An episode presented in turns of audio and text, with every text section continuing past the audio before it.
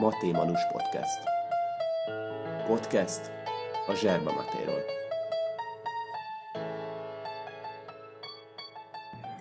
Sziasztok, itt vagyunk a Bikás Parkba Ficsura Ádámmal, és hát a legnagyobb melegben. És most még pont az adás előtt mondta, hogy hát nem nagyon tudod, hogy mit fogok csinálni, valamennyit olvastál róla, de hogy biztos, hogy nem meleget, ugye? Ez volt.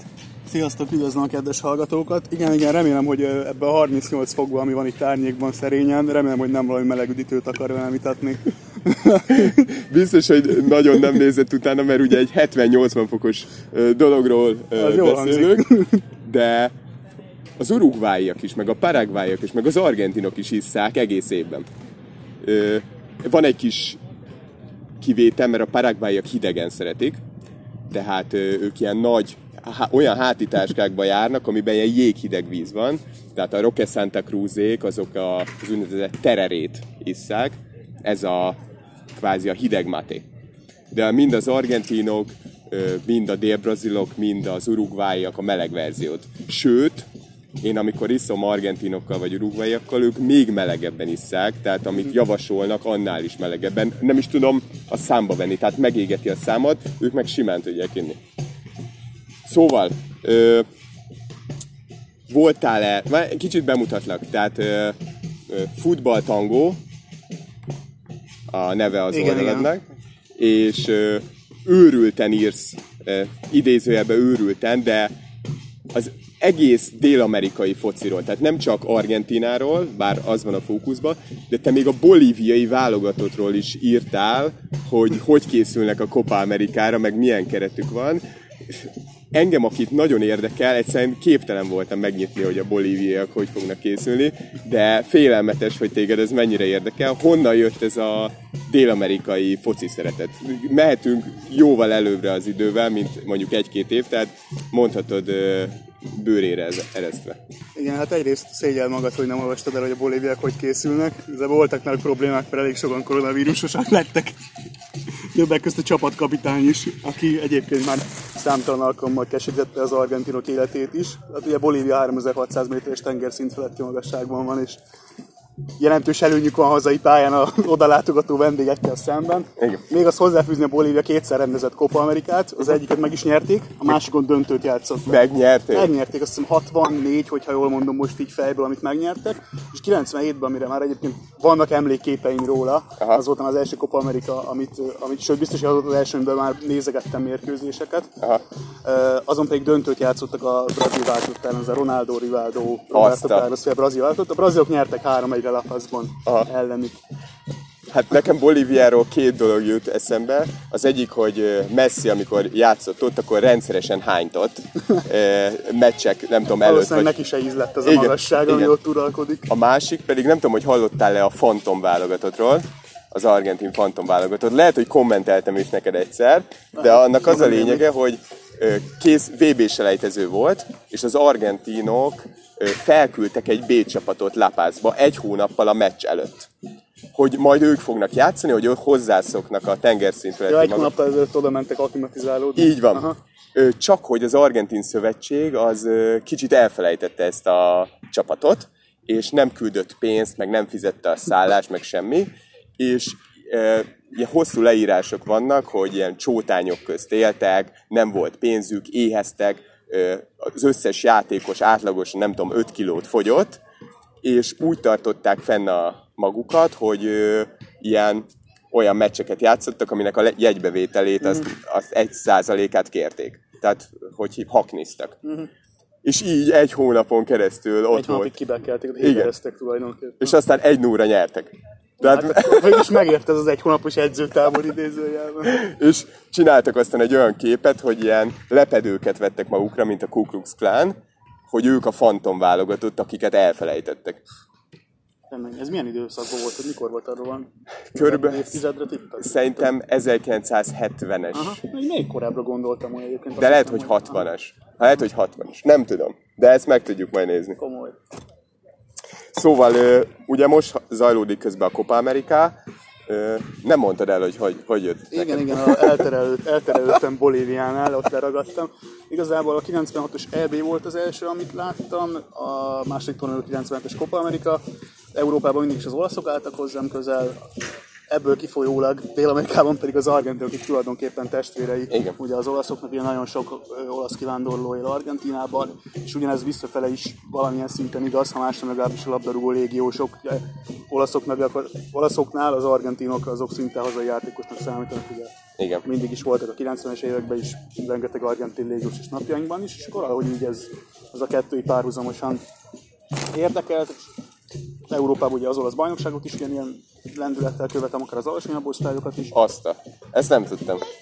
Akkor még zárójelben hozzáillesztem, hogy van olyan oldalam, hogy Serie B magyar oldal. Serie B.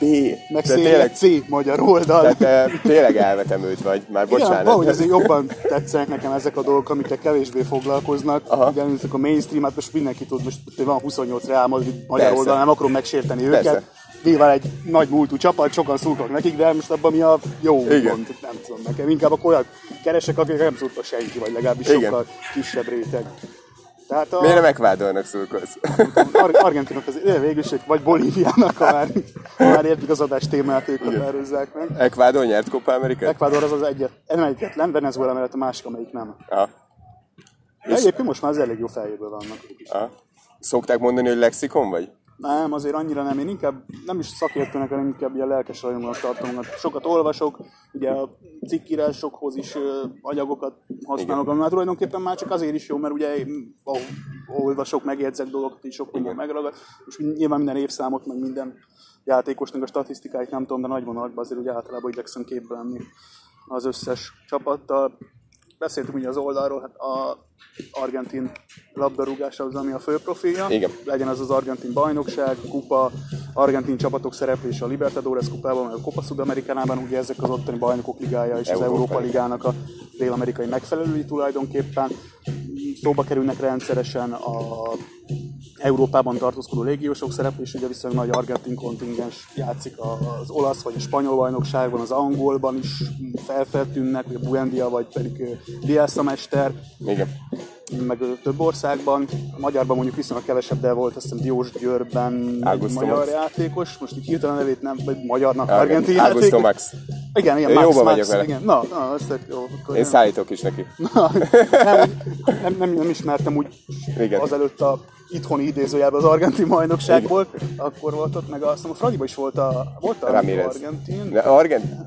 Meg ugye volt a Gorriárának egyébként, most benne van az uruguayi válogatotban a Copa Americán, Mexikóba játszik, Santos Lagunába. Aha, és ő hol volt? Fradiba volt a Gorriárán, még egy, nem tudom, 3 éve, talán még a Dolnál volt, de lehet, hogy Rebrov korszak elején. Szóval nem vagyok ezzel képben, hogy a Ferencvárosi érzelmű szurkolók nem köveznek meg érte. Szóval, voltak neked olyan játékosok, akik nagyon nagy hatással voltak rád, argentin vagy dél-amerikai fociban? Vagy igazából mindenkiért tudsz így, mindenkiben így el tudsz mélyedni. Ha van egy kolumbiai sztár, akkor teljesen be tud téged vonni, vagy voltak ilyen kulcsfigurák, akik... Hát nyilván voltak mindig kiemelkedő karakterek az argentinoknál. Ugye Maradónáról úgy tulajdonképpen lemaradtam, hogy az aktív korszakában már nem láttam őt játszani, de hát nyilván felvételeket, újságcikkeket, dokumentumfilmeket, stb. Rengeteget követtem róla, és tényleg egy idol. Nápolyban egyébként voltam többször, ami azért Maradónák tulajdonképpen a ős hazája, vagy a Igen. maradonizmus mekkája. Igen. Még akkor is az volt, amikor élt, hát most meg amikor meghalt, most aztán tényleg egy zarándok hely lett. Ez ugye tényleg olyan Nápoly, hogy a belvárosban, a sétáló utcákon szinte mindenhoz ő arcképeivel lehet találkozni, az ilyen utcajárusoknál. Tehát nem tudom, a Szűzmáriáról vannak dolgok meg róla. Igen, tehát, hogy ez igen. szerintem mindent elmondaná. Van saját vallása is egyébként, azt hiszem bejegyzett Maradona. Igen, valamit hallottam, hogy ünnepnapokat is tartják, meg talán időszámítást is kezdtek úgy, nem tudom, hogy születésétől, vagy a VB címektől. De nagyon komoly. Hát ugye majd most lesz megint az évfordulója a 86-os VB címnek. Most volt a napokban a gólnak. Igen, a negyed döntőnek, a kezes gólnak, meg a egész angol védelmet szétcselezős találatnak az évfordulója, amivel ugye a negyed döntőben diadalmaskodtak. Igen. És akkor lesz majd a 86-os VB győzelemé is. Hát sajnálatos, hogy ugye már nincs köztük, lassan egy éve. Milyen gyorsan eltelt ez az év? Igen, hát ugye november. Mint hogyha tegnap lett volna, hogy elvitt. Igen, hát bőfél év, mondjuk ezzel egy év még nem, de igen, bőfél év. Hát meg aztán a későbbiekben is ezzel mindig voltak olyan játékosok, akik, nem tudom, nekem Riquelme volt nagy kedvenc, például Martin Palermo, hát ne feledkezzünk meg róla, és tudom, hogy Horthy Gábornak a közvetítései árán kapták fel így Magyarországon. Hogy egy béna, egy szerencsétlen. Kár lenne ebből megítélni, mert nem. A Boca Juniors gólrekorderéről beszélünk, aki az argentin válogatottban is voltak remek megmozdulás, ugye például a 2006-os VB-re ő lőtte ki a csapatot a semmiből, ugye Maradona féle csapatot. Maradona ezért vitte előtt a VB-re, mert sokan nem értették, hogy miért. Volt sok olyan döntése, amit nem értettünk.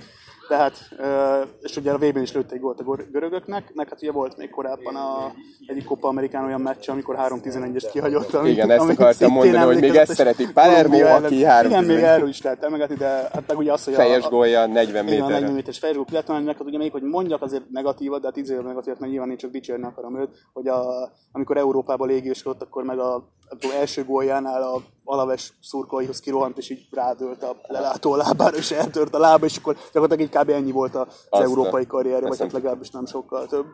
Hát vannak ilyen játékosok, akik mindig van minden VB-n egy-két olyan játékos, akit így nem értenek, hogy miért nem vitték el.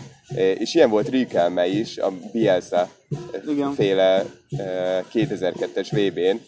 De ott mondták azt, hogy talán beteg volt, tragédia volt a családjában, valaki vagy apukája, vagy anyukája elhunyt, és emiatt a szezon végére már nem önmagát adta, és emiatt nem vitték ki, de mindenki, tehát hogy kezdőnek volt beállítva. Aymart egyébként őt nem szeretett, csak hogy egy River Plate-es. Persze, azért persze River tiszteletem meg a Bocát, és mind a kettő fogok egyenlően húzni, mind a kettő csapatot ugyanúgy tisztelem. Nem szeretném megmondani, hogy melyikhez állok közelebb. Nem. Akkor lehet, hogy a másik oldalt magamra haragítanám, és azért ebből nem szeretnék problémát, de mind a kettő hatalmas csapat, és az a rivalizálás, meg az a rangadó, az igenis a világ legnagyobb rangadója. Most akármit mondanak itt nekem Barca Reállal, meg nem tudom, nem érhet fel, hát amikor ott tényleg az életük, a szurkolóknak az életüket is kockáztatják, azért bejussanak a stadionba, persze előfordul meg, hogy a kisgyereknek a testérre viszik be a pirotechnikát, mert őket nem ellenőrzik, tehát ez tényleg az, hogy sokkal fontosabb számukra a futball, mint az életet. Ilyen meg Európában azért nem azt mondom, hogy nincs, de kevesebb. Hát külön kifejezésük van arra, hogyha mondjuk kikap a csapat, akkor nem tud bemenni dolgozni normálisan, meg beteg szabadságot vesz ki, meg szégyelli magát, és egy rém az a hét. És egész héten azt várja, hogy javítsanak a hétvégén. És bár ha Argentínában vagy, és azt mondod, hogy a legnagyobb rangadó a River Boca, akkor vannak azért Argentinának részei. Annak még a Racing Independiente, vagy a Rosario Central. A Rosarino, vannak még azért nagyon jó kis rangadók, persze. Ugye a Santa Fe rangadó és a Colón és az Unión között szintén. És voltál Dél-Amerikában? Nem, sajnos nem tudtam még eljutni. Mindig így általában Európába mentem inkább így többször rövidebb időre, kisebb pénzért, ahelyett, hogy gyűjtöttem volna, hogy Dél-Amerikában menjek egyszer, mit mondjam, 3 hétre. Szóval így Olaszországon és Spanyolországot már elég jól bejártam, több régióban voltam, meg még más országokban is ilyen kisebb látogatásokra. Mindig úgy voltam vele, hogy majd egyszer Dél-Amerika is. Aztán most egy kicsit ugye ráébresztette az a járványhelyzet arra, hogy annyira nem tologathatjuk a dolgokat, mert ezek szerint bármikor lehet egy ilyen, hogy egy évig, vagy egy plusz akárhány évig nem lehet menni sehova, örülünk, hogyha az utcára ki tudunk menni. Nehogy Isten, meg esetleg rosszabb dolgok is történhetnek. Nyilván, úgyhogy hát azért most arra nem mondom, hogy volt ez a járványhelyzet, hogy több pénzem maradt, mert nem nagyon tudtam mire költeni, úgyhogy esetleg összejött annyi, hogy a közeljövőben kilátogassak. Lehetőleg Argentínában mindenképpen, nem tudom, esetleg más ország is beleférhetett. Még hova mennél, ha már kín vagy? Hát nem tudom, Uruguay mindenképp érdekel, meg az ugye közel is van. Érdekes lehet egyébként az, ami ott az Andokban van, de azért attól egy kicsit parázok. Hát, hogy ott a meleg, a mindenféle dögevő szúnyogok, meg nem tudom, hogy még mi van ott. Hát, igen, annyira nem biztos, de biztos, hogy egy remek dolog lehet, csak azért egy kicsit így úgymond európai fehér emberként idézőjelben azért kicsit azért vannak fenntartásaim, hogy az mennyire nekem való. Ugye, ahogy mondtad, Messi is hányt, akkor igen. Aki azért elég jó sportember, maradjunk, annyi van. Bár ott a lelki okok is szinte mindig ott vannak a dologban. Mondjuk tehát, igen, ezt olvastam, hogy Barcelonában is sokszor így a meccsek előtt is stressz miatt. Bolíviában ez lehet, hogy még a 3600 méteres tengerszint feletti magasság, és az az járó nyomás, igen. Szó szerint nyomás, meg a lelki nyomás, ez így összeadódhatnál, hogy még rosszabb állapotban volt. Igen. Uruguay, neked azzal is ilyen mélyen foglalkozol, mint az Argentína, vagy más? Egyik másikkal sem foglalkozom annyira mélyen, mint az Argentinnal. Most ugye a Copa America előtt, hát ugye igazából ezt a hónapot a Copa Americának szenteltem, és erre próbáltam is egy olyan felvezetést már egy-két hónap előtt elkezdeni, hogy picit így minden országot bemutassunk, mind az országot, mind a labdarúgását, mind a legjobbjait, mind az esélyeket, történelmét, stb. A büntető.com-on volt egy sorozatom, ott mind a 10 ország történelmét bemutattam, érintve azt is, hogy tehát az ország történetét fizetőeszközről, vagy bármi, ami így érdekes, főváros bemutatása, mindegyiknél volt azért olyan dolog, amit ki lehet ragadni, a Venezuelától kezdve, ahol ugye például nem a futball a legnépszerűbb, vagy nem a labdarúgás a legnépszerűbb sportág, hanem a baseball. Aha. Lehet, hogy ez már nem feltétlenül így van, de az elmúlt 5-10 évben ez még azért biztos, hogy így volt. Biztos volt egy-két sztárjátékosuk a... Nem tudom, MLB-be, igen, valószínűleg. Igen, az a dél-amerikaiak általában jók a baseball, tehát ez a közép-dél-amerikai, kubaiak, puertorikóiak, azok általában jók a baseballban, és sokan vannak az MLB-ben még jóség, amennyire követem. Igen. Ez azért... Hogy alig tudsz valamit a Matéról. Ez engem nagyon, nagyon érdekel, hogy most mondd is el, hogy mit látsz magad előtt, és közben azt is mondd, hogy eddig ezzel miért nem foglalkoztál. Aha, igen.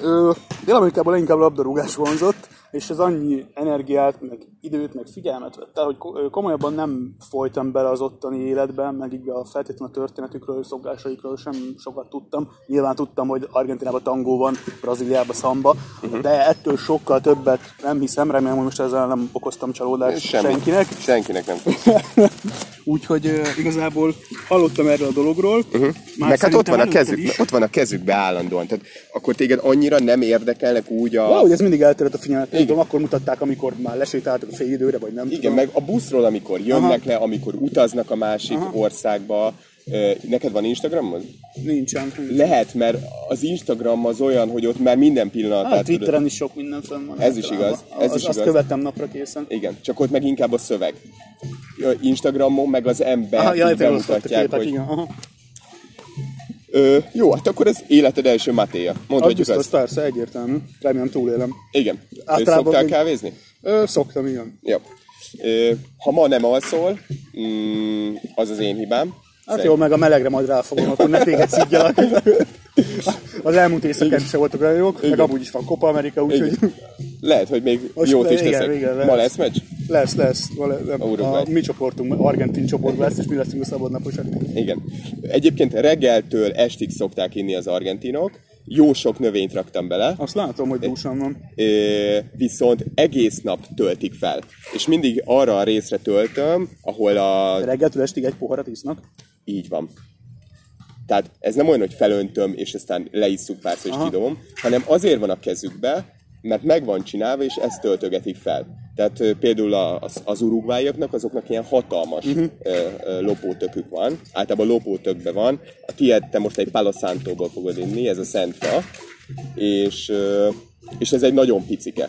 Tehát picikébe van telerakva, ez egy Happy Meal menü. Tehát ez egy... Az pont jó lesz nekem. Igen. Így. Ez kezdésnek neked tökéletes. Csak általában ennek mondjuk a duplája szokott, vagy triplája benne lenni, és egész nap töltögetik, meccsek előtt, meccsnézés közben, Messi Suárez mindig nyilatkozta, hogy a legjobb az volt, amikor együtt mátéztek és nézték a gyerekeiket, miközben fociztak. Uruguayba ott még nagyobb a fanatizmus, tehát ott a termoszt, azt viszik magukkal, bárhova mennek, egy uruguayit úgy tudsz felismerni, hogy itt a hóna alatt van a termosz, és a piacra is így mennek meg bárhova. És argentinok meg inkább vagy munkahelyen, vagy parkban, tehát ilyen stationek vannak, ahol ők matéznak, az uruguayok mindenhol. És az első felöntés az a bolondoké, van egy ilyen szokás, Mi most külön többből fogunk inni, Covid-helyzet, egy kicsit átalakultak a szokások, még Vadóc Krisztián is nyilatkozta Uruguayból, hogy most minden uruguayi a saját tökéből iszik, mert általában megosztanak egy tököt. Tehát ha Messi és Suárez egymás mellett van, akkor sose azt látod, hogy mindketten tartanak egyet, hanem egyiknél mondjuk a termosz, másiknál a tök. Argentin natur matét fogsz inni, mert vannak ízesített fajták, és például Cavani láttam ízesített matéval inni. Egyből tudod majd inni, tehát nincs áztatási idő, azért vigyázz, hogy ne forrázd le magad, de nem fogod. Kavargatni meg akármit? Semmi, nem kell. Semmi, nem kell, ezt semmiképpen nem mozgasd, ez a legnagyobb bunkóság. Aha. Ha egy argentinnal találkozol és ezt mozgatod, akkor el fog menni. Ez úgy hívják, hogy bombizsa, és aha, ez szűrős fémszívószál, nem tudom mennyire láttad, de az volt, hogy van egy kis szűrő a végén. És akkor töltök neked is egyet, nem kell megköszönnöd, az is egy ilyen szokás. Vigyázz, hogy ne égesd meg magad, én is töltök magamnak, és akkor legalább látod, hogy csinálom. Feltöltöttem. Ihatod egyből, jó a hőmérséklet, nem túl meleg.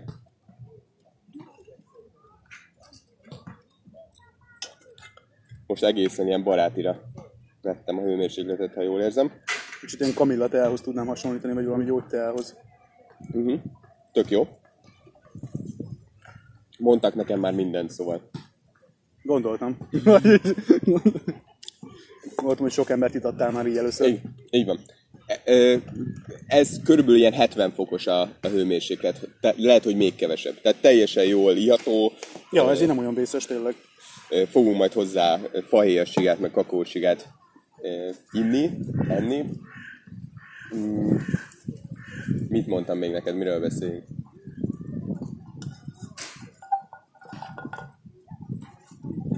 Több dél-amerikai dolgokról már nézzem, hogy mit írtál.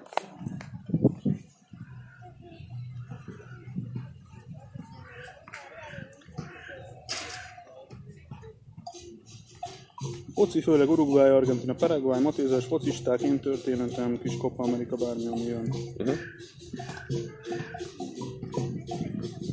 Szóval akkor 97-től követed. Kisebb megszakításokkal, mert azért 97-ben 8 éves voltam, ha jól számolom. Tehát akkor még azért nem voltam olyan túl egy szaktekintély. Mármint most sem tartom magamat annak inkább lelkes rajongónak. De igen, kisebb megszakítások, akkor kezdtem el követni a labdarúgást, a 96-os EB-n, a 97-es Copa után, és akkor hát ugye akkoriban még nem volt internet, meg kábeltelevízió, meg ilyenek, tehát akkor azért a magyar televízió volt, a Foci Világ magazin, meg a Nemzeti Sport maximum. Igen, a kislány nagy foci szokta mindig a Foci Világ magazint emlegetni. Igen, ő is azon nőhetett fel. Igen. És mit akarok, hogy... Az benne van a pakliba, hogy téged egyre többen felkérnek, hogy beszélj a dél-amerikai fociról. Tehát azt el lehet árulni, hogy te nem ebből élsz, tehát nem a fociból élsz. Viszont az Arena Plus, vagy Arena 4 közvetíti a Copa America meccseket. Ez sem tipikus, nem? Tehát általában, hogy nem tudom, szokták közvetíteni? Sport1 régen közvetítette? A Sport1-en volt, igen, az elmúlt. Az előző biztos, meg lehet, hogy az azt megelőző 1-2 is a Sport1-en volt. Lehet, hogy volt olyan is, amit nem adtak magyarok. Igen. Hát most az Arena 4, nem tudom pontosan, hogy mióta van, nem olyan régi csatorna. Igen. Nem tudom, 1-2 éves lehet, nem tudom, lehet, hogy valamivel több. Hát ők ugye amerikai sportokban utaznak, amennyire követem a munkásságukat, ugye jégkorong, azt hallottam, az NFL is átköltözött oda az elmúlt szezonban a Sport1-ről. Ezeket az autóversenyzéseket szokták adni, azt hiszem. Magyarba vagy egy angolba.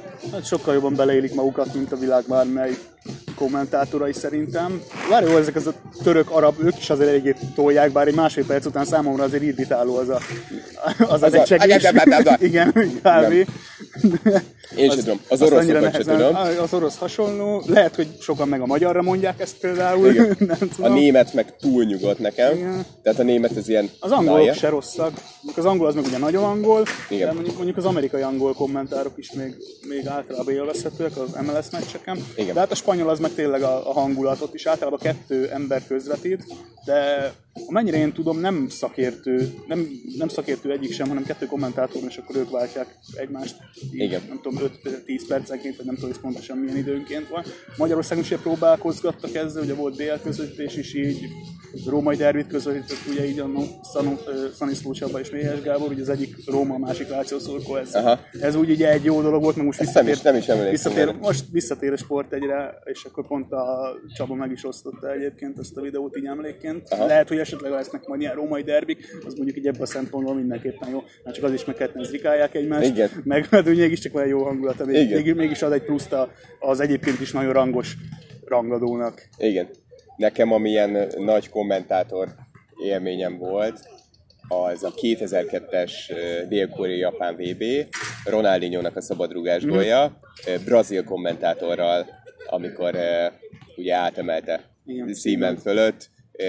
Én úgy gondolom, hogy tudatosan, egyszerűen annyira nem csúszhatott le, látszik a mozgásából, hogy tényleg nézzétek meg 2002 Brazília-Anglia, Ronaldinho szabadrugás, tudatosan rágyorsít, ha jól tudom, Cafu nyilatkozta azt, hogy ő mondta neki Ronaldinho-nak, hogy emelje át, illetve még erről, ha már Cafuról van szó, még megemlítem ezt a sztorit, hogy itt volt Magyarországon, és a Techbolt népszerűsítette, és az egyik haverommal szoktunk menni játszótérre techbólozni, és pont mentem nem techbólozni, de arra fele, és akkor mondja a haverom, hogy ott a Cafu. Cafu elfoglalta a pályát. Cafu, menj már, haver, menjünk már. Oké, hogy a Milánba játszottál, meg a Rómába. Meg fölemelt a VB-s serleget, de ez a mi asztalunk, öcsém. Amúgy is vagyunk itt van. Mondom a rátomnak, hogy ez nem lehet, hogy Cafu nem lehet ott a Harrer pályán Óbudán. Mondta, hogy de, ilyen nem néz focit egyébként, meg belealudt a Barca-Real 3-3-ba, amikor még kicsik voltunk, amikor Messi mesterhármat rúgott, és én meg üvöltöttem mellette, de ő annyira fáradt volt, hogy átaludt. Kellett volna egy kis felolítatnod. Igen, akkor még messze voltam. Akkor még le voltál még szokva róla, vagy nem voltál rá szokva. Na, szóval ennyi.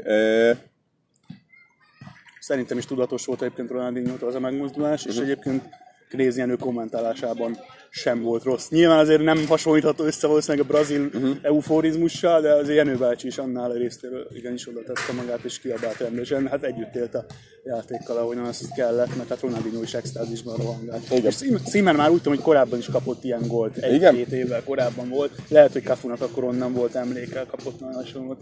Seaman azért jó kapus volt, de hajlamos volt hasonló potyákra, amik azért... Igen. Szerintem, hogyha mondjuk valakinek a nevét, akkor az, hogy ez jut róla eszébe sokat, mert egyébként nagyon jó kapus volt, nem tudom, szerintem közel 100-szoros angol válogatott, fogalmam sincs, hogy mennyi, de sok-sok éven átvédte. Barthez is, meg Viktor Valdez is szerintem hasonlóan lehet az emberek fejében, mint Seaman, tehát... Hát, hogy nagy potyák? Nagy potyák, volt, kiszámíthatatlan, nem bíztál annyira benne, hogyha annak a csapatnak szurkoltál, ahol ő védett. Egy valami még eszebe jutott, hogy te utálod-e a brazilokat? Tehát, hogy neked van-e ellen rossz ránézni a brazilokra? Vagy tudsz-e úgy brazil meccset nézni, hogy nem fog el a düh meg az utálat? Még most nem erre válaszolnék, hanem Muszlérát is ebbe a felsorolásba venném. Remélem, hogy nem gázoltam bele a lelkiismeretedbe. Egyébként nagyon jó kapusnak tartom, meg szimpatikusnak, de én valami irgalmatlan bombagólokat kapott szegény srác. Egész élete sorolja. James Rodríguez lőtte neki a 14-es félből. Igen, rengeteg meg. Akkora gólokat kap szegény, repül mindig, beesik a hálóba, összetöri magát. De olyanokat kapott, de nem tud mit csinálni, de valahogy erről emlékezett. Jó, azért voltak, azt hiszem a Lációban volt olyan, hogy kivédett 11-es párban, jól emlékszem, és úgy nyertek kupát. Tehát ez meg egy jó kapus, persze, azért nem véletlen van ő ott is, már nem tudom, 10x éve az Uruguay válogatott kapujában. Már hány éves? Hát szerintem már 33-5, nem tudom, valami éves. Hol véd most? Jól tudom, még a Galatasarayban van. Én teljesen elfelejtettem őt, de hát majd most most ő véd a kopán, hát kap megint egy-két szép gólt. Akkor arról feltnék, nem úszom meg a brazilokat. Igen. Tisztelem őket. Azt nem mondom nyilván, hogy szeretem őket, mert az erős lenne. Elismertem akkor, amikor ők voltak a legjobbak a világon, ugye Ronaldinho, Ronaldo, Rivaldo, Cafu, Roberto Carlos, Dida, az a csapat, ugye a 2002-es világbajnok csapat. Pont egyébként az elmúlt napokban jelent meg az Unibet blogján egy cikkem a brazilokról. Akkor büntető.com, Unibet, tehát igen, akkor... a kettő az egy az ugyanaz? Társulat, ez a cikkem most az Unibetre ment ki.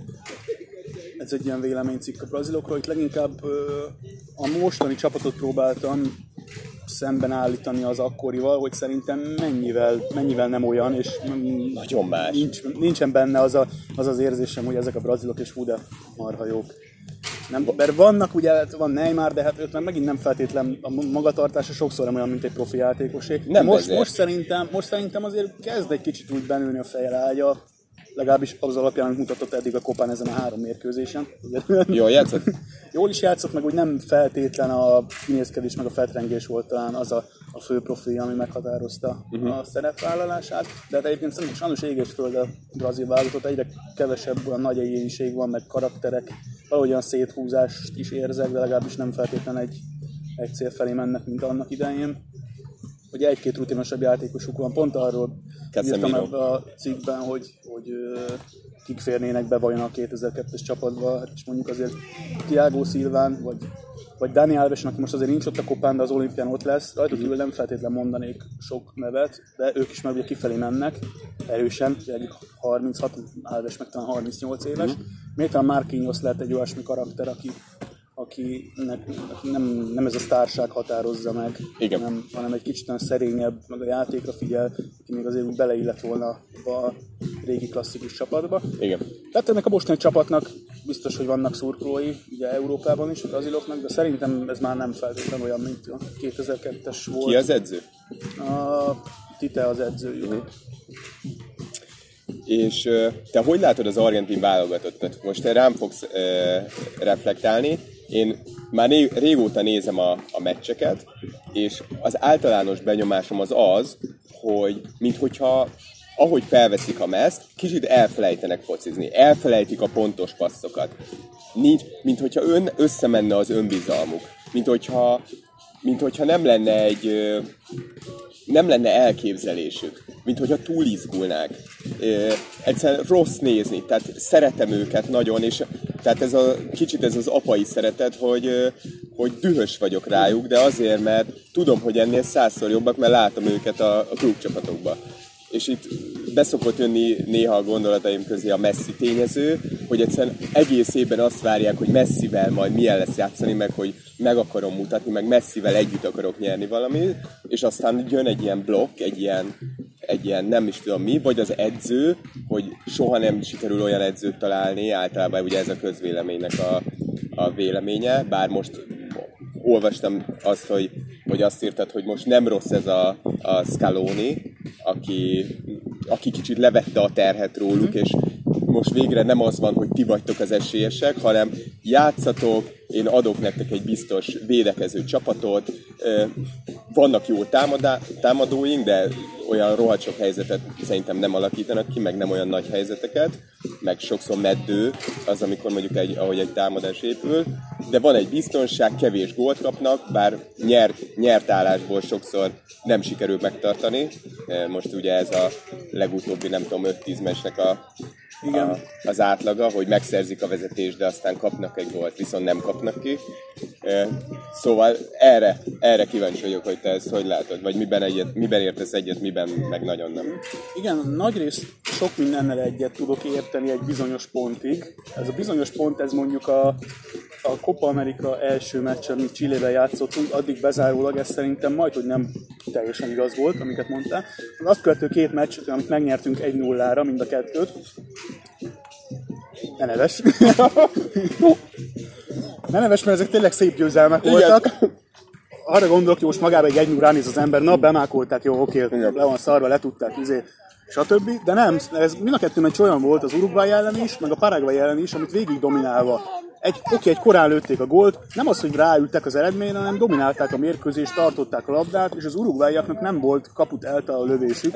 Ami azért egy Cavanival, a Suárezzel, egy-két jó középpársa, hogy mondok Nicolás de la Cruzra például a River Plate-ből. Fede Valverde. Igen, Valverde, nagyon jó játékosok, és sikerült őket is úgy távol tartani a kaputól. Martin ezek nem nagyon nem volt védeni valója, kirúgásnál találkozott a labdával, meg lehúzta a szögleteket. Nagyon örülök, hogy Martíneznek ez nagyon szép volt, és a paraguayi meccs is hasonló mederben telt, ott volt 2 kapura lövésük, de nem igazán tudnám felidézni, egyik sem volt olyan, ami gól lett volna benne, meg egyébként 2 is lehetett volna, mert volt egy öngóljuk a paraguayiak, amit nem adtak meg, videóbíró miatt valamelyik le sem volt előtte.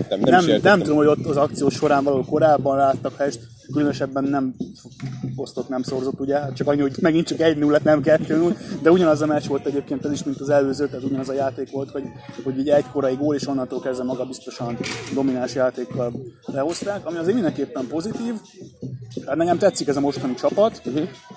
Ez a Messi tényezőre visszatérve, vagy reflektálva pedig sokáig így éreztem, hogy túlzott az a tisztelet, amit a többiek tanúsítanak iránta, minden labdával őt keresik, összefogott nézzel, minden helyzet csak akkor van, hogyha a Messi is benne van a támadásban. Ezt mostanában szerintem egész jól sikerült levetkőzni. Tehát van már olyan, hogy a másik oldalon végigvezetik a támadást, és meg nem tudom, sétálgat éppen valahol nem ért föl. Ez nagyon jó, ezen az irányon kell menni. Nyilván Messit ki kell használni, meg nem lehet kitenni a válogatottból, mert most ma 34 éves egyébként, nem öreg, jó, megteszi a dolgát, szabadrúgáslövő, 11-es lövő, szögletrúgó, egy szellemi vezér, de nem szabad mindent tőle várni, nem szabad a többieknek úgy állniok mellettük, mint egy turista, hogy de jó, itt a Messi, a végén cserélek Messire pedig a csapattársam, tehát ezt így nem szabad, de ez most szerintem most már jó irány, tehát most már sikerült ezt levetkőzni, ezt Caroni biztos, hogy jól menedzseli, biztos, hogy felismert, hogy ez probléma, mert szerintem Sampaoli idejében, ugye, aki az elődje volt, ez szerintem végig tényező volt, és egyszerűen megfulladt a csapat. Tulajdonképpen a Messitől, nem önhibáján kívül. Persze, tehát az a karizmája. A VB-n, ami volt a legutóbbi, hát azt egyszerűen már vártam, hogy essünk a csoportkörbe, ha a végén a falu, hogy nem tudom, borzalmasan gyenge volt, nem tudom. Tényleg ilyen érzéseid voltak? Hát, hogy legyen ennek vége, mert nem vezet sehova, aztán hát ugye a csoportkörbe sikerült tovább mákolni, de hát utána kiestünk, és tehát így egy volt. Hát ma tényleg már vártam, hogy tényleg Sampaoli menjen a fenébe, vagy pedig a Messit hagyjuk ki, és akkor nélkül kezdünk újra. Tehát... Ott volt az, amikor a Messi mondta a Sampaolinak, hogy jöhet Kun. Tehát amikor megmondta, hogy már jöhet a csere. Igen. Hát ugye sokan beszéltek arról, hogy akkor Messi irányítja az edzőt, vagy Messi most ugye a Barcánál, és ugyanez szerintem téma szokott lenni, amennyire. Tehát, hogy ott is ő szól bele, hogy kit igazoljunk, kit nem, de egyébként meg sok igazolással nem értett egyet, ha jól tudom, például Griezmann sem nem akarta. Szerintem ez egy kicsit túl van misztifikálva. Az argentin válogatottan mindenképp, a Barszával annyira nem vagyok képbe. De hát nyilván azért egy olyan játékosoknak azért lehet megkérdezni a véleményét. Tehát még az edző is megkérdezheti a véleményét. Nem biztos, hogy attól függetlenül menni is kell az ő véleménye után, de azért mindenképpen olyan tapasztalt és jó meglátásokkal rendelkező játékos, akiket azért érdemes legalább megkérdezni, és akár adni is a véleményére. Igen. De szerintem ez most így mindenképpen jobb helyzet, és talán Messi is jobban érzi magát így ebben a mostani válogatottban. Tehát szerintem Scaloni eddig jó munkát végzett, nekem az is nagyon tetszik, hogy rotálja a csapatot, tehát hogy szerintem, sőt biztos, hogy csak Messi és Emiliano Martinez voltak azok, akik mind a 3 meccsen kezdettek és végig is játszottak. Más nem is volt, aki végig kezdett, mert Depaul is az utolsón csereként állt be, és a többieket pedig kb. Folyamatosan rotálgatta minden posztra van legalább 2 játékos, aki bevethető, és azért szerintem ez nagyon jó irány, meg azért viszonylag hosszú torna, 4 csoportmeccs, meg 3 meccs az egyenes késés szakaszban, optimális esetben, hogyha végigmegyünk, tehát azért kell tartalékolni, meg hát kell lehetőséget adni mindenkinek, hogy akár jobbak is lehetnek bizonyos posztokra, van azért 1-2, aki szerintem elég jól muzsikált, meg hát mindig vannak sérülések, akiket ugye jegelni kell, helyettesíteni, Paredes volt sérült, például Nicolás González most igazolt át a Fiorentinába. Igen, ezt akartam kérdezni, hogy ki az a 3 játékos, akik mondjuk Európában még kevésbé ismernek, vagy még nincsen top csapatban, és te már látod, hogy nagy jövő áll előttük, és most argentin keretben van. Nicolás González mindenképpen ilyen lehet. Hol van jelenleg? Stuttgartból igazolt át most a Fiorentinába. A Fiorentinától kicsit óckodom, hogy mi folyik ott, mert valószínűleg Gattuso sem véletlen lépett le anélkül, hogy egyetlen meccset, vagy nem tudom, hogy edzés vezetette, mert még szerintem csak ilyen edzőtáborok kezdődgetnek el mostanság, hiszen ő még edzés se vezetett, hiszen 22 nappal kinevezése után adta be a kulcsot. Nem tudom, hogy milyen nézeteltérések lettek, vagy mit ígértek neki, ami nem valósult meg, vagy mi szólhatott közben. Valami átigazolási politikában. Valószínűleg igen, valószínűleg akartak. Nicolás González lesz, hogyha szóba került már akkor a közülről, nem hiszem, hogy ellene osztott volna a jó öreg Gattuso. De van egyébként ott is argentin játékos, Lucas Martínez Cuarta a középhátvéd, meg Germán Pezzella, akik mindenképp most is ott vannak a Copa America keretben. Martínez Cuarta egy fiatal hátvéd, a River Plate-ben volt, és tavaly igazolt át a Fiorentinába, ő is azért olyan név, aki szerintem akár meghatározó hátvéd lehet. Nekem nagyon tetszett eddig a Copán Nahuel Molina, jobb hátvéd az Udinézéből, és még szerintem a válogatott is talán most debütált, a Copán biztos, hogy most debütált, korábbi Copán nem lehetett, és szerintem a válogatottban sem volt túl sokszor, talán most nem volt keretben. Egyértelműen Acuña helyett őt preferálod? Ő jobb hátvéd, Acuña meg bal. Aha. Ott a Tájafipót preferálnám, aki hát nem mondom, hogy sztár, vagy hogy világsztár. Szerintem őt már azért egyre többen ismergetik az Ajaxból, ha más nem az átigazolási pletykákból, hogy a Barcelona, az Arsenal, a Liverpool, Chelsea, mikor melyiket hozzák éppen vele szóba, és nem kizárt, hogy át is fog igazolni akár már idén nyáron. Kíváncsian várom, hogy hol folytatja majd a karrierjét, mert azért az Ajax azért mindig is azért inkább egy ugródeszka volt, tehát hogy ők valószínűleg nem fognak BL-t nyerni, bár azért volt BL-elődöntőjük egy pár évvel ezelőtt, de azért ez egy ugródeszka és egy ilyen eladásokra építő csapat. Otamendi, hát szívem szerint azért őt már nem biztos, hogy beválogatnám, a rutinja miatt azért valószínűleg helye van még, de lehet, hogy már néha jobb. Igen. Ugye Foyt is a hibája miatt nem került be, pont az utolsó két VB-sel, júniusban volt mind a két meccsen olyan hibája, ami miatt Scaloni inkább kihagyta, pedig azért egyébként ő is egy ilyen jó védőnek tartom, de nem tudom, őt buta hibákra képes ott hátul, ami azért nem életbiztosítás. És az Atalantának a védője, aki a Serie A... Ja, Romero is jó, igen. Most ő milyen poszton van? Középhátvéd alapból, de megy előre, mint a bolond, ahogy kell. Igen, azért nem hát hasonlíthatnám. A Serie A-nak a legjobb védőjének választották. Igen, annak választották, lehet, hogy ez kicsit... Túlzás, kicsit elhamarkodott, lehet, hogy meg akarták így osztani, mert azért voltak ott más jó teljesítmények, de nyilván nem akarom vitatni az érdemet, meg nem akarok egyetlen argentin játékossal lehúzni, ez pont elég furcsa tőlem. De szerintem még több is lehet benne mindenképpen, akár most így fiatal korában, később meg aztán főleg lehet egy elit hátvédből, főleg, hogy támadásokból is kiveszi a részét, a pontrugásoknál is veszélyes. Tehát, hogy... Papu Gómezt kezdetnéd, vagy ő egy jó csere, aki be tud szállni a játékba? Inkább az utóbbira gondolnék. Szerintem az Atalantában imádtam, mert tényleg egy őrült volt, jó értelemben, fantasztikus dolgokat művelt. Még a Sevillában se rossz. Addig, amíg nem veszett össze az edzővel. Ezt nem tudtam. Hát ugye amiatt kellett távoznia, nem osztották meg, hogy pontosan mi volt, de annyira elmérgesedett a helyzet, hogy vagy az egyiknek, vagy a másiknak kell mennie. Ez ugye általában a játékos szokott lenni. Bár nem mindenhol, de jó, mondjuk Magyarországon lehet, hogy nem. Magyarországon lehet, hogy az edzőt rúgják ki, hogyha a játékossal probléma van. Azért az normális esetben ez akkor ilyenkor a játékosnak kell továbbálnia. Hát nem tudom, a Sevillában szerintem annyira nem mutatta meg magát. Voltak jó megmozdulásai, de többet tett az Atalantánál. Szerintem az Atalanta játékok jobban feküdt neki. Igen. A válogatottban ugye a Kopán az első két meccsen pihent, a harmadikon meg győztes gólt lőtt a 10. percben egy elég szép emelésből. Nagyon szép volt. Az elég szép. Ez a higgadtság, amit én hiányolok egyébként az argentin válogatottból. És például a Lautaro Martínez, akit nagyon, nagyon várta az ország, hogy majd végre lesz egy olyan befejező csatár, aki nem olyan, mint Pipita, Gonzalo Higuaín, aki képes hatalmas zicsereket kihagyni, főleg ez a végé a válogatottságra volt jellemző. Például a VB döntőbe, ami mondjuk ilyen ikonikus.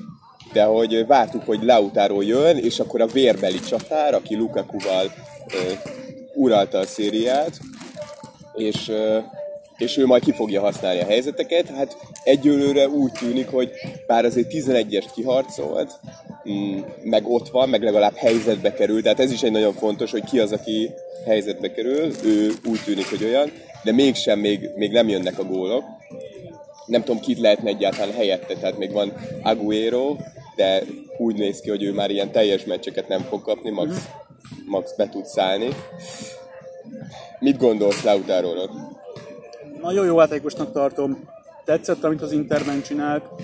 A válogatottban is jó szokott lenni, és egyébként eredményes is volt mostanáig, ugye most relatíve azt hiszem, nem is tudom pontosan mindegyik meccsen játszott, de volt egy most a 3-4 meccsen, amikor nem talált be, korábban ilyen nem volt, jó, 11 néhány válogatottsága van, tehát azért nem egy feltétlen hosszú karrierban eddig mögött a nemzeti színekben.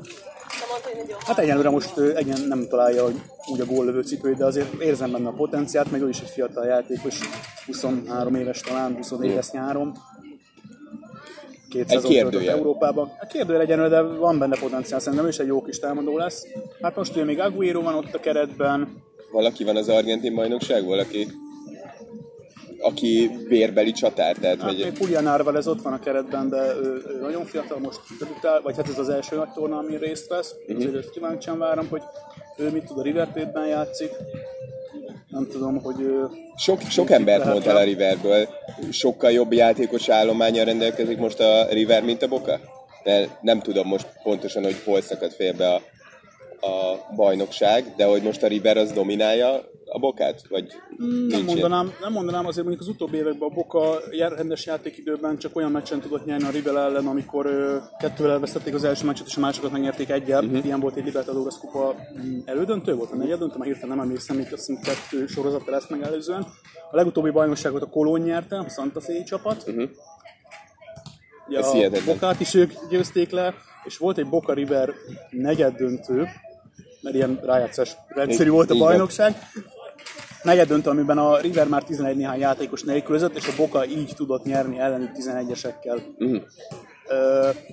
Hát most jelenleg a Riverből több játékos van bent a válogatott keretben, meg az elmúlt években ez volt jellemző. Hát a Bocában részben idősebb játékosok vannak, gondolok ugye Tevezre, aki most búcsúzott el tőlük, vagy éppen Zarate, aki szintén távozott. Andrada sem volt válogatott formában az utóbbi években, és egyébként a Bocából is menni fog.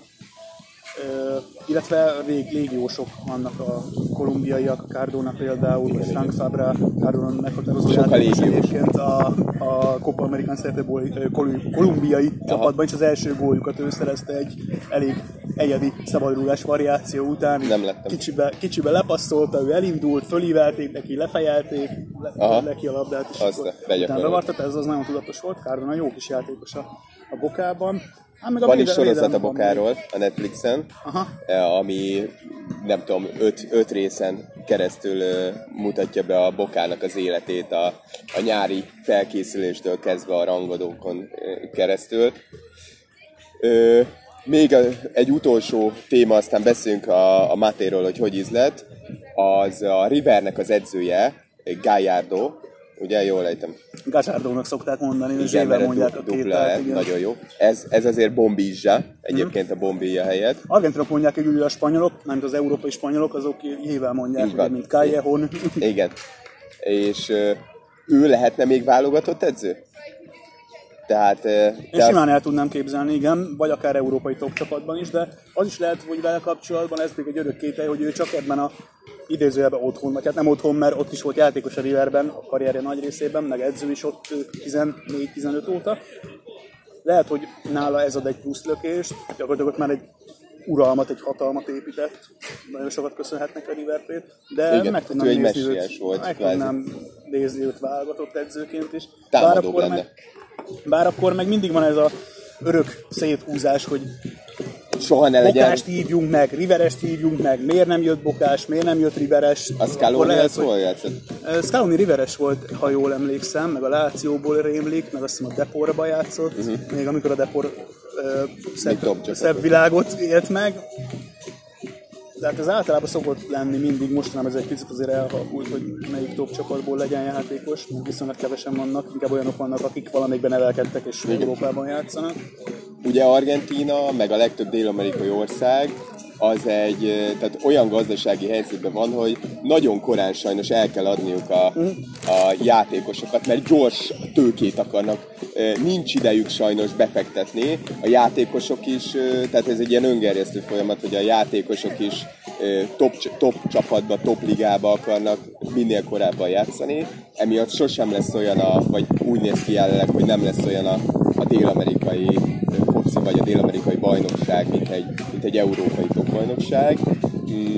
Gyors pénz kell, tudják az európai csapatok, hogy érdemes Dél-Amerikába scoutolni, onnan el a kincseket felfedezni és áthozni. És emiatt van nagy veszélyben egyébként. Sok könyvnek általában ez a konklúziója, ami ebben foglalkozik, hogy emiatt nincs dél-amerikai foci, mert korán elépnek a a srácok, és 35 éves koruk után jönnek vissza, és emiatt az a középkor kimarad. A másik eset, hogy akkor jönnek vissza, amikor mondjuk, vagy az jön vissza, aki úgymond Európában lemorzsódott, vagy mégsem állt oda hozzáfűzött reményeket, csak a 21 néhány évesen visszajön, megpróbálja még egyszer felépíteni magát, esetleg akkor még ott egy dél-amerikai szinten valamennyire el tudja adni magát, vagy ha megint jó lesz, akkor megint megpróbálja Európát. De vannak ilyen játékosok argentinoknál is, braziloknál is, ugye leginkább ez a kettő felvevő piac, de azért mondhatjuk Uruguayt is egész nyugodtan, őket is azért előszeretettel viszik a, leginkább a 10-es VB-n elért 4. helyezéssel hívták fel magukra újra a figyelmet. Igen. Tehát azért egy kétszeres világbajnok országról beszélünk, mint hogyha régen is nyerték azt a kettő címet, de azért azzal a kettőn megalapozták, hogy örökre figyeljenek azért oda rájuk. Nyilván emiatt azért nekem is van ilyen érzetem, hogy lehetnek erősebbek a bajnokságok, hogyha sikerül megtartani a jó fiatal játékosokat, tehát nyilván a pénz mozgatja a labdarúgást, és ez nem úgy így is lesz, hanem még inkább így lesz a jövőben, amennyire látom, tehát egyre több pénz van az angol fociba, az arab milliárdosoknál, akik azonnal jó játékosokat akarnak, azonnal csapatot akarnak építeni, tehát így haladunk errefelé. Még a Bokánál, ami így eszembe jutott, hogy ott a B-közép, vagy az ultrák, ugye a 12-es, vagy nem tudom... Barra Bravas. Igen, Barra Bravas, a 12-es messzámú játékos. Igen. Ők kontrollálják a meccseknek a egyes szolgáltatásai, parkolás, büfé, tehát onnan nekik bevételük van, és hatalmas alkupozíciók a klub tulajdonosaival szemben, és kvázi követelőzhetnek. Tehát ilyen sincs Európában, hogy egy szurkoló tábor ekkora hatalommal rendelkezzen, mert hogyha ők nincsenek, akkor nincsen hangulat, akkor nem remeg a bombonére, ahogy szokták mondani. És egy szurkolás az összehasonlíthatatlan az egész világon szinte tehát bármivel. Az utolsó kérdésem tényleg, hogy melyik három meccs lenne, hogyha kijuthatnál Dél-Amerikába klubcsapat, és melyik két válogatott meccs lenne, amit megnéznél. Tehát válogatott a válogatott ellen, meg három olyan meccs, ami klubcsapat a klubcsapat ellen. Bárhol Dél-Amerikában. Hát azért ezt én leredukálnám nyilván Argentinára, hogyha már egyszer kijutnék, akkor inkább ott Boca River rangadóz mindenképpen. Ott akár, hogyha oda-vissza, tehát akkor kettővel meg is van áramból, nem tudjad, hogy egyet a Monumentálból, egyet a Bombonérából. A Bombonéra hangulata az tényleg lenyűgöző, ugye leginkább amiatt nem marha közel van a lelátó. Igen, és így fölfelé. Igen, tehát azért ugye háromszintes, meg az egyik oldal ilyen lecsapott. Igen. Ahol nincs. A Monumentál abból azt nem akarom mondani, hogy rossz hangulat van, mert marha jó az is, de hogy ugye azért picit elvesz, hogy van futópálya. Most ezt valamennyire felújították, de azért is viszonylag nagy a távolság a nézőtér és a pálya között, de ellenben a Bombonérában meg ott már előttük. Marha jók azok a felvételek, amik a nézőtér mutatnak, hogy ott végzik előttük a szögletet. Tehát hihetetlen. És ez azért egy Libertadores kupa döntő, például elég jó hangulat.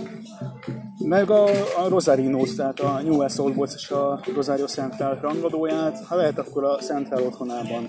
Az úgy a kettő között, hogyha lehet használni, akkor az talán egy hangulatosabb egy fokkal, de mind a kettő nagyon jó, de vannak nagyon jó rangadók Argentinában, és akkor ugye a Racing Independiente Aves Janeiro-i derbit nem is mondtam, azért szintén, hogy ott a két stadion egy ilyen két sarokra van egymástól, lehet a madár távlatból készült felvételeken elég jól látszik a Independiente meg a Racingnak a stadionja, hogy ott vannak egymás mellett, azért Európában kevés ilyen van, ilyen azt hiszem Belgrádban, meg a skótoknál a Dundee United és a Dundee FC csapatnak a stadionja van, hogy kettő különböző, nem ugyanazt használják. Nyilván lehet ugyanazt a stadiont is, azt nem a Sansingot, de az ugye, tehát akkor csak az öltözők közt van távolság, de ez esetben akkor két ilyen nagy stadion, de mindjárt ilyen 40-50 ezres, amik így ott vannak így egymás szomszédságában. Válogatott, tehát ez nyilván azért egy Argentin-Brazil, vagy egy Argentin-Uruguay lenne, amit azért leginkább... Hol? Melyik stadionban? Mindenképp Argentinában, ahol éppen játszanak, ugye? Ugye sokáig a Monumentál volt, a válogatottnak úgymond az otthona, felhúzták a Bicentenario stadiont, ami elvileg arra szolgál, hogy a válogatott otthona legyen, a Copa Amerikán is játszottak volna ott meccseket, mint a Toyos Hirtelen, San Juan, nem San Juan, nem tudom melyik válogatott van. mondjuk San Juanban is szoktak játszani, meg Cordobában is szoktak játszani, meg csak ugye a Mario Kempes stadionban. Te focizol amúgy? Nem, hát régebben próbálkoztam vele, de inkább hobbi szinten. Inkább így, nem tudom, nézni, írni róla, figyelni az eseményeket az udvar, hogy jobban megtaláltam azzal a helyemet. Hogy esett a Maté? Éreztél-e bármi hatást, bármi átlagostól eltérőt, vagy igazából semmilyen kimutatható? Hát furcsa íze van, az biztos. Aha. Ahogy említettem, ilyen gyógyteához tudnám hasonlítani. Uh-huh. Látom, hogy ilyen növények vannak benne, tehát vagy akkor igen, nyilván amiatt lehet ilyen. Ez a zserba maté egyébként a növénynek a neve, aha, tehát a magát a tököt is hívják maténak, magát az italt is, és a növény pedig a zserba maté, uh-huh, tehát a maté növény. Egy paraguayi növény, tehát Paraguay az ős hazája. Aztán Uruguay, náluk olvastam, az oldalukon olvastam, hogy ott nemzeti ital. Nemzeti ital? De nem ők fedezték fel ezek szerint. Így van. A legnagyobb vita az argentinok és az uruguayiak között, hogy ki a jobb fociba és hogy kié a maté. Mert az argentinoknak van saját növényük, uh-huh, például az uruguayiak a brazil növényt csomagolják le és adják el Uruguaynak. Tehát nincs saját területük, hanem ott szarvasmarha legelők vannak, és inkább azt hasznosítják, a húsát adják el, mint hogy ahelyett most betelepítsenek zserbamatét, mert nem éri meg, uh-huh, mert igazából nem egy drága dolog ott kint, csak mire Európába érkezik, meg mit tudom én, amiatt lesz végül egy ilyen specialty kávé szinten a dolog. Értem. Jó van, köszönöm szépen, hogy eljöttél, meg hogy tudtunk beszélni. Meg is nézem, hogy mennyi idő lett. Hát majdnem egy órát beszéltünk. Tényleg aki idáig végighallgatta, annak respekt. Az tényleg érdekli az argentin foci. Olvassátok a futballtangót, meg sokszor a büntető. Igen, ott is vannak cikkek. Hát általában azt megosztod. Igen, meg szoktam osztani ott is, de egyébként is olvassátok a büntetőt, mert rajtam kívül meg aztán főleg nagyon jó szerzők írnak oda. Uh-huh. Én csak úgy valamit írogatok a Dél-Amerikáról, de nagyon jó taktikai elemzések, stb. Egyedek vannak. Uh-huh. A futballtangó meg ugye leginkább az argentin csapatok, de most ugye a Copa America kapcsán minden van. Igen, és a Serie B. Igen, a Serie B. Azt hányan követik? Majdnem 5000, ez már egy régi projekt. Azt a rohadt. Régi projekt, 4800, azt hiszem a 14-es VB után kezdtem el. Erre amúgy te tökéletes példa vagy, hogy bármit, hogyha szívből csinál az ember, és nem vár el tőle semmit, tehát hogy nem ebből élsz, nem kéred, hogy Patreonon támogassanak téged, nem azért csinálod. Egy közösséget tudsz. Igen, nagyon sokan szeretik.